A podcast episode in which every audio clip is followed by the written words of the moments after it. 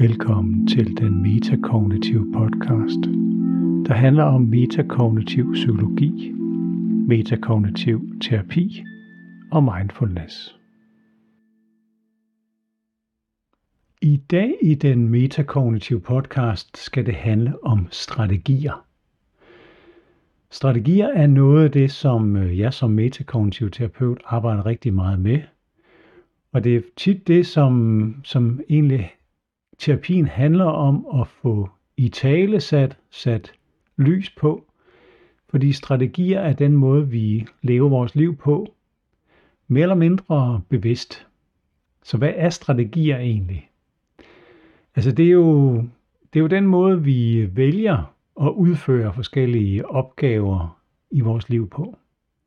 Hvis man nu starter på et nyt arbejde, og man gerne vil holde sig i form, så kan man måske vælge at cykle på arbejde så finder man ud af, jamen, hvis jeg skal cykle på arbejde, jeg har ikke lige nogen GPS på cyklen, så jeg prøver at planlægge en rute, så man finder ud af, hvad for en rute, der kunne være smart, og så prøver man at cykle den rute. Så finder man måske ud af, at der er for meget trafik, og så finder man ud af, at man kan køre væk fra trafikken og køre en lidt mere stille vej, eller måske finde en vej gennem noget natur. De her strategier har jeg selv brugt, da jeg havde øh, nogle kilometer på arbejde, og gerne ville have lidt fred i hovedet, inden jeg nåede op på min arbejdsplads. Så jeg valgte jo nogle strategier her til at finde ud af, hvordan jeg kom på arbejde på en passende måde. Og nogle gange så valgte jeg faktisk at køre længere, bare for at kunne køre i naturen. Det var nogle meget bevidste strategier. Jeg var meget bevidst om, hvad jeg gjorde og hvordan det blev. Men efter et stykke tid, når man så har kørt den samme rute, så bliver det måske også en vane. Så den her strategi om at køre en bestemt vej til arbejde bliver en vane, som man ikke længere tænker over. Nu er strategien bare blevet noget, man gør, uden at sætte spørgsmålstegn ved det.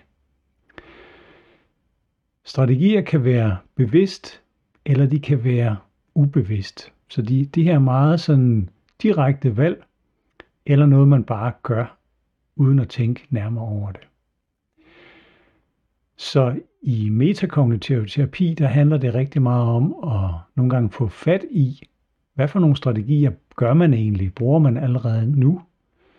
Og hvorfor? Hvad er baggrunden for det? Når man bruger metakognitiv terapi, så er det jo typisk de her hovedoverskrifter, stress, angst eller depression.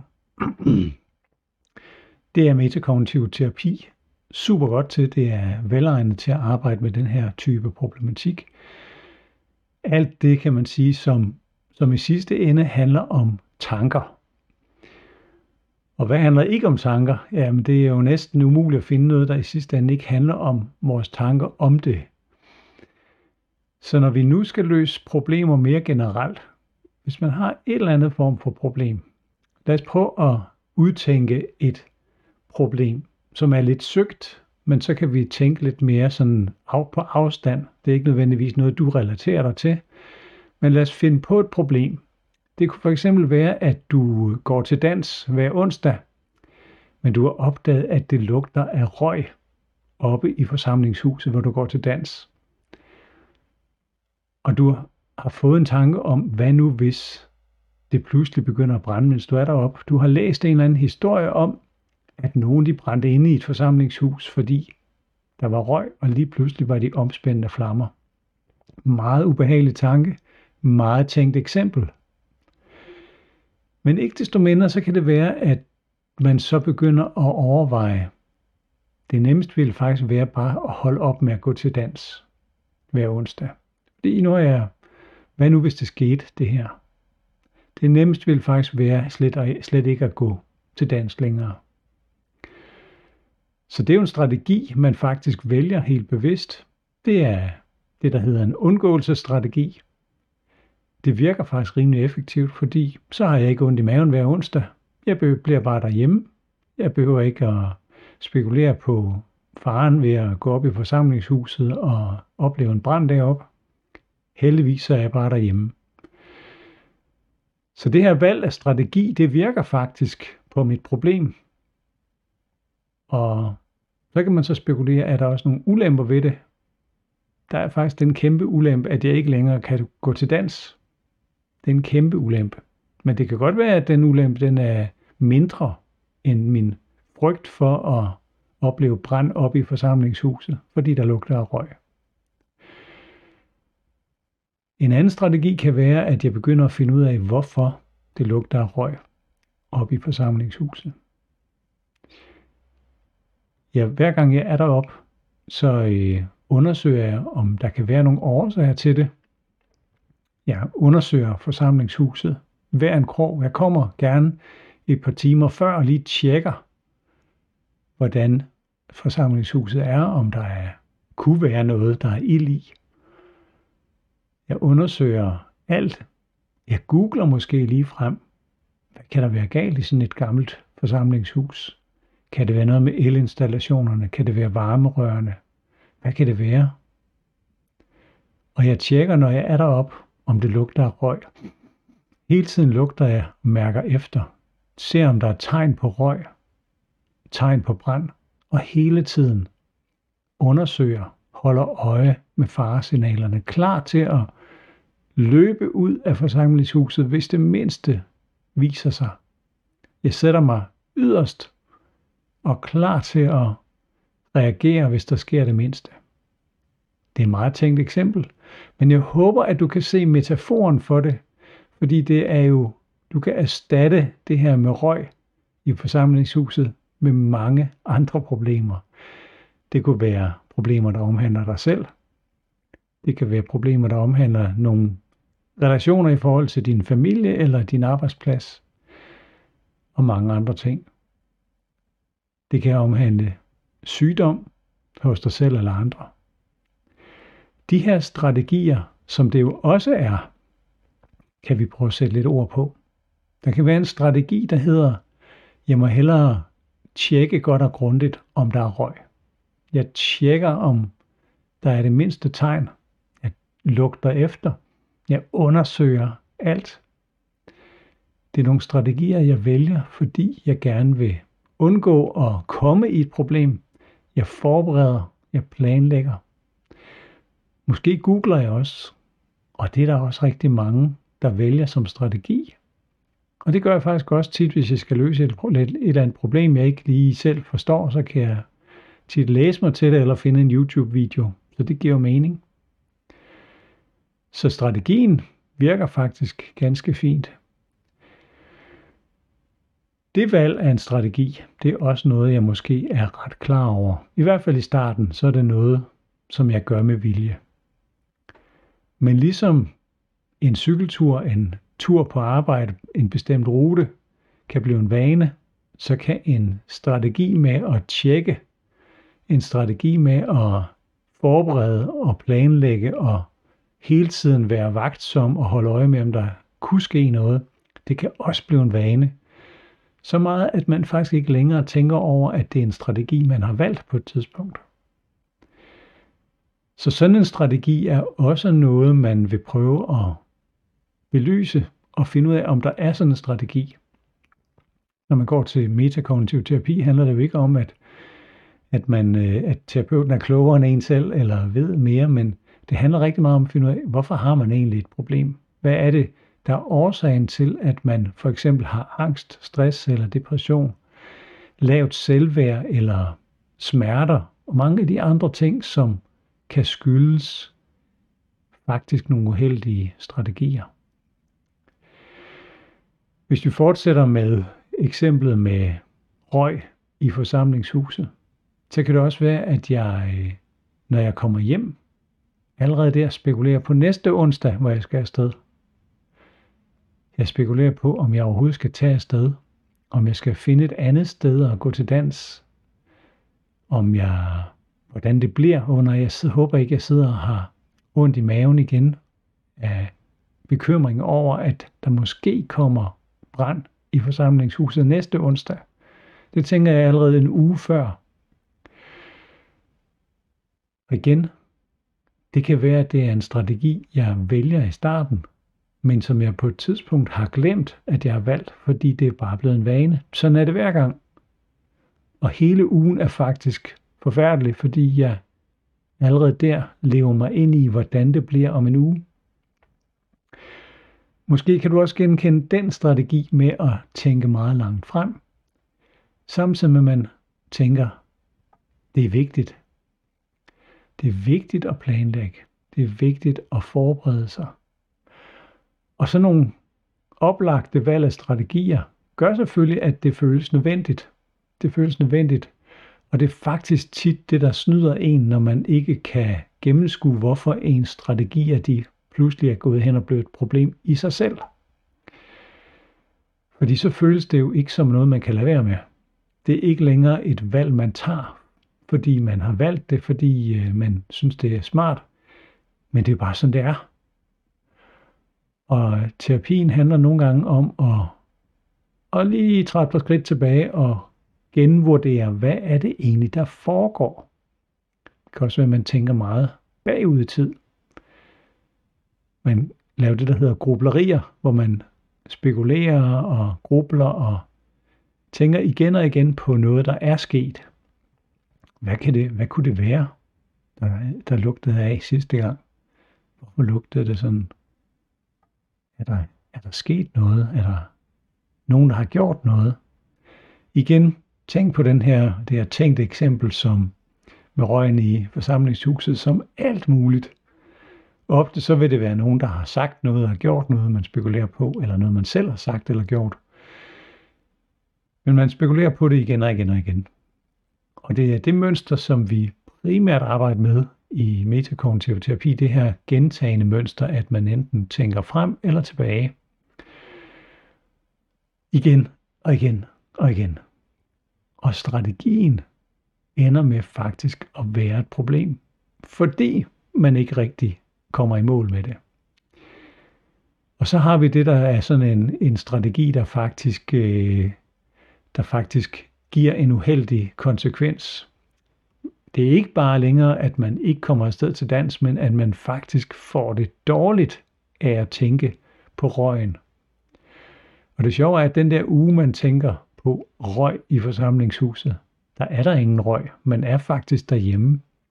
Men man har tanker om, hvad nu hvis der kommer røg næste gang? Hvad nu hvis der lugter af røg? Hvad nu hvis der går ild i forsamlingshuset? Hvad nu hvis det sker, mens jeg er der? Igen, det kunne være, hvad nu hvis jeg bliver syg? Hvad nu hvis jeg bliver fyret? Hvad nu hvis der sker noget i Danmark eller verden? Hvad nu hvis sæt selv dine egne tanker ind her. Strategien er den samme. Strategien er, at man gerne vil forberede sig på noget, der sker. Enten ved at tænke på, hvordan kan jeg undgå det, hvordan kan jeg minimere risikoen. Men mange af de problemer, som man faktisk tænker på igen og igen og igen, er jo netop fordi man ikke får det løst. Så strategien ender med at man faktisk får det værre, uden at nå i mål. Og det er den type strategier, vi ser på. Fordi hvis det handlede om, at man en gang skulle for eksempel finde en ny vej på arbejde, så finder man den vej på arbejde, og så er det ordnet. Eller man finder ud af, hvordan man skal skifte et rør i sit hus, eller øh, reparere noget på bilen eller huset eller lignende. Så googler man sig til det, får problemet løst, og så er den ikke længere. Når strategierne fejler, så er det fordi de ikke virker. Det er fordi strategien giver flere problemer, end det løser. Det er fordi strategien faktisk ender med at vedligeholde problemet. De fleste af de ting, vi arbejder med, er jo ikke ydre ting, men indre ting. Det vil sige, at det er i sidste ende tanker, der fylder for meget, så de tager simpelthen for meget fokus. Man kan ikke rigtig fokusere på alle mulige andre ting. Det kan give koncentrationsbesvær simpelthen, fordi der er så mange tanker om noget. Tit vil det også være følelser, at man bliver påvirket humørmæssigt, at man bliver træt, ked af det, endda udmattet på langt sigt. Og det kan også være, at de her følelsesmæssige udsvingninger faktisk betyder, at kroppen reagerer med, med sådan nogle øh, almindelige symptomer, som at hjertet slår hurtigere, eller man trækker vejret tungt eller hurtigt. Man får ondt i maven. Man sveder eller ryster på hænderne. Alle de her fysiske ting er jo sådan noget, vores kroppe de kan, når de skal reagere på det, man nu bliver sat ud for i, i verden. Så hvis man reagerer fysisk kropsligt på den måde her, så det er ikke andet end et symptom på, at øh, ens tanker handler om et eller andet, som kroppen reagerer på.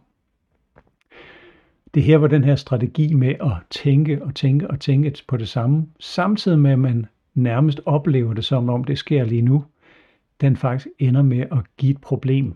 Fordi når man lever sig så meget ind i de her tanker her, den strategi med at leve sig ind i det og forberede sig og planlægge og være i det inden, det gør faktisk, at kroppen reagerer, og det er jo derfor, man ofte kommer i terapi for stress, angst og depression. For hvad nu, hvis tanken om brand i forsamlingshuset, hvis vi tager den igen, faktisk giver mig angst? Jeg får angst for, at det sker allerede ugen før. Bare tanken om røg til sidst gør, at jeg ikke har lyst til at tage afsted. Her er tankerne faktisk nok til at give mig en følelse af nervøsitet eller uro eller decideret angst. Det er alle sammen variationer af det samme, at man føler sig utryg. Angsten er, når det virkelig er, er tæt på at være farligt. Og det at være i den her type tanker her er jo også stressende for kroppen. Det vil sige, at, at kroppen reagerer selvfølgelig på det. Men det er jo ikke fordi, det er tankerne, der gør det. Det er en anden ting, man måske kan tænke, åh oh, nej, jeg må ikke tænke på det her, fordi min krop reagerer. Men det passer ikke. Fordi det er lige så meget fordi, at man gør det på en bestemt måde, man lever sig så meget ind i det. Så den metakognitive øh, terapi handler lige så meget om at få et andet forhold til de her tanker her. I sidste ende er det jo bare tanker. Så når vi snakker om strategier i metakognitiv terapi, så er det, hvad bruger man sine tanker til? Hvor meget tænker man på de her ting? Hvordan forholder man sig til de tanker, man selv tænker? Føles det bare som tanker, ligesom når du tænker på, hvad er 5 plus 7, eller hvad skal jeg lave i weekenden, eller hvornår er det påsken ligger i år. Det er sådan som regel nogle meget neutrale tanker, man kan have, og man er slet ikke i tvivl om, at det er neutrale tanker. Det er faktisk en strategi, hvor meget man lever sig ind i sine tanker, fordi man kan også have den strategi, at man tænker intenst på, hvordan bliver det i morgen på arbejde, hvis jeg nu blev syg, også selvom det ikke sker lige nu. Og se de her ting, man gør som strategier, et valg, man tager, er en væsentlig del af at pludselig at kunne gøre noget andet. Så når man kommer til terapi, så er det Ofte fordi man har det dårligt selvfølgelig, og ofte fordi man ikke længere kan gennemskue sine egne strategier. Så her er det terapeutens opgave, kan man sige, at lægge mærke til, og også sammen med, med klienten at finde ud af, hvad er strategierne egentlig? Hvad, hvad er det, der foregår? Hvilke strategier har man selv valgt? Hvilke strategier føles som om, de bare sker af sig selv. Måske er de blevet vaner. Og strategierne, når de sådan bliver trukket lidt frem på papir nogle gange, at man får i tale sat, hvad det er, der sker, så er det faktisk tit en øjenåbner. Der er rigtig mange af mine klienter, der har sagt, sådan har jeg aldrig set på det før. Og det er ikke fordi, der er egentlig er kommet noget nyt frem. Mange har måske sagt fra starten, jeg er sådan en type, der overtænker alting, jeg er sådan et kontrolmenneske.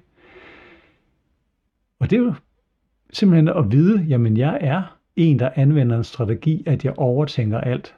Jeg er en, der anvender en strategi, der er, at jeg, jeg planlægger, forbereder og bekymrer mig. Så strategien er bare blevet en personlighed. Men er det personlighed, eller er det valg af strategier? Eller vanestrategier? Det er alle sammen sådan nogle ting, når man begynder at øh, tegne det op som strategier, så kan vi adskille mange af de her ting, som, som man tit siger om sig selv. Jeg har lavet selvværd. Jeg er sådan en, der gør sådan her. Det er bare min personlighed. Jeg kan slet ikke lade være med at tænke på det. Alle de her ting her kan snyde en selv. Og det at se det som strategier, vil bede dig om at lægge mærke til hos dig selv. Måske hos andre, hvis du skal hjælpe andre. Spørg dig selv eller overvej, hvad er det egentlig, jeg har fået ud af at bruge lige præcis den her strategi på det her problem? Er der nogle ulemper ved at bruge den her strategi? Hvorfor gør jeg egentlig, vælger jeg den her strategi? Er det fordi den har en nytteværdi? Er der noget andet, jeg kunne gøre? Og det skal man selvfølgelig ikke gå og tænke på hele tiden. I metakognitiv terapi vil vi gerne undgå at tænke de samme tanker igen og igen og igen. Det er det, vi skal undgå. Det er altid hamsterhjulet, hvor man tænker de samme tanker igen og igen og igen. De samme tanker, de kommer jo ingen vegne af god grund. Så det handler om, at du overvejer dine strategier, og så laver dem om, hvis de er uhensigtsmæssige. Men ikke at du overvejer dem hele tiden. Så har du jo netop bare skabt mere tænkning, mere hamsterhjul, mere kas, som det også hedder, kognitivt opmærksomhedssyndrom. Det er bare, at det er, at tankerne cirkler omkring det samme hele tiden. Men hvis du oplever angst, stress, depression, så træd lige et par skridt tilbage og læg mærke til, om du har nogle af de her strategier, jeg har talt om. Brug det her lidt tænkt eksempel med branden i forsamlingshuset, undgåelsesstrategier, bekymringsstrategier, forberedelsesstrategier, grublestrategier. Alle de her forskellige strategier, som gør, at, eller jeg glemte en, nemlig den her tjekke-strategi, at man hele tiden tjekker, er der røg lige nu, er der røg lige nu, er der røg lige nu. Og det kan du overføre til alt muligt forskelligt. Socialt, så kan det være, at man tjekker, hvordan andre kigger på en. Hvis det er sygdom i kroppen, kan det være, at man tjekker, om man har symptomer. Hvis man har angst, så kan det være, at man holder øje med, om angsten er ved at komme tilbage. Så det er også en strategi prøv lige at tænke over, at det faktisk også er en strategi. Alle de her strategier er jo individuelle. Så der er ikke nogen mennesker, der gør det nøjagtigt ens. Jeg nævner bare forskellige eksempler på strategier. Og nogle af dem kan du sikkert genkende. Det er dem, man prøver at finde frem til i individuel terapi, men jeg håber, du lader dig inspirere af det, vi taler om her. Men de her strategier er alle sammen nogen, der ender med at gøre problemet værre og vedligeholde problemet. Så den her type af strategier, jeg beder dig om at overveje, kunne jeg, er det egentlig det, jeg gør? Fordi i det øjeblik, du lægger mærke til dine strategier, så er det, du kan lave dem om. Du kan ændre på det og hoppe ud af de der cirklende tanker, som hamsterhjulet eller kas, det handler om. Det var alt om strategier i metakognitiv terapi for i dag. Jeg er utrolig taknemmelig for, at du lyttede med. Jeg håber, at det har været nyttigt for dig. Du er meget velkommen til at skrive til mig, hvis du har et forslag til, hvad den her metakognitiv podcast skal handle om. Tak fordi du lyttede med den her gang. Du lytter til den metakognitive podcast. Husk at dele med andre, der kunne være interesserede i at høre om metakognitiv psykologi, terapi og mindfulness.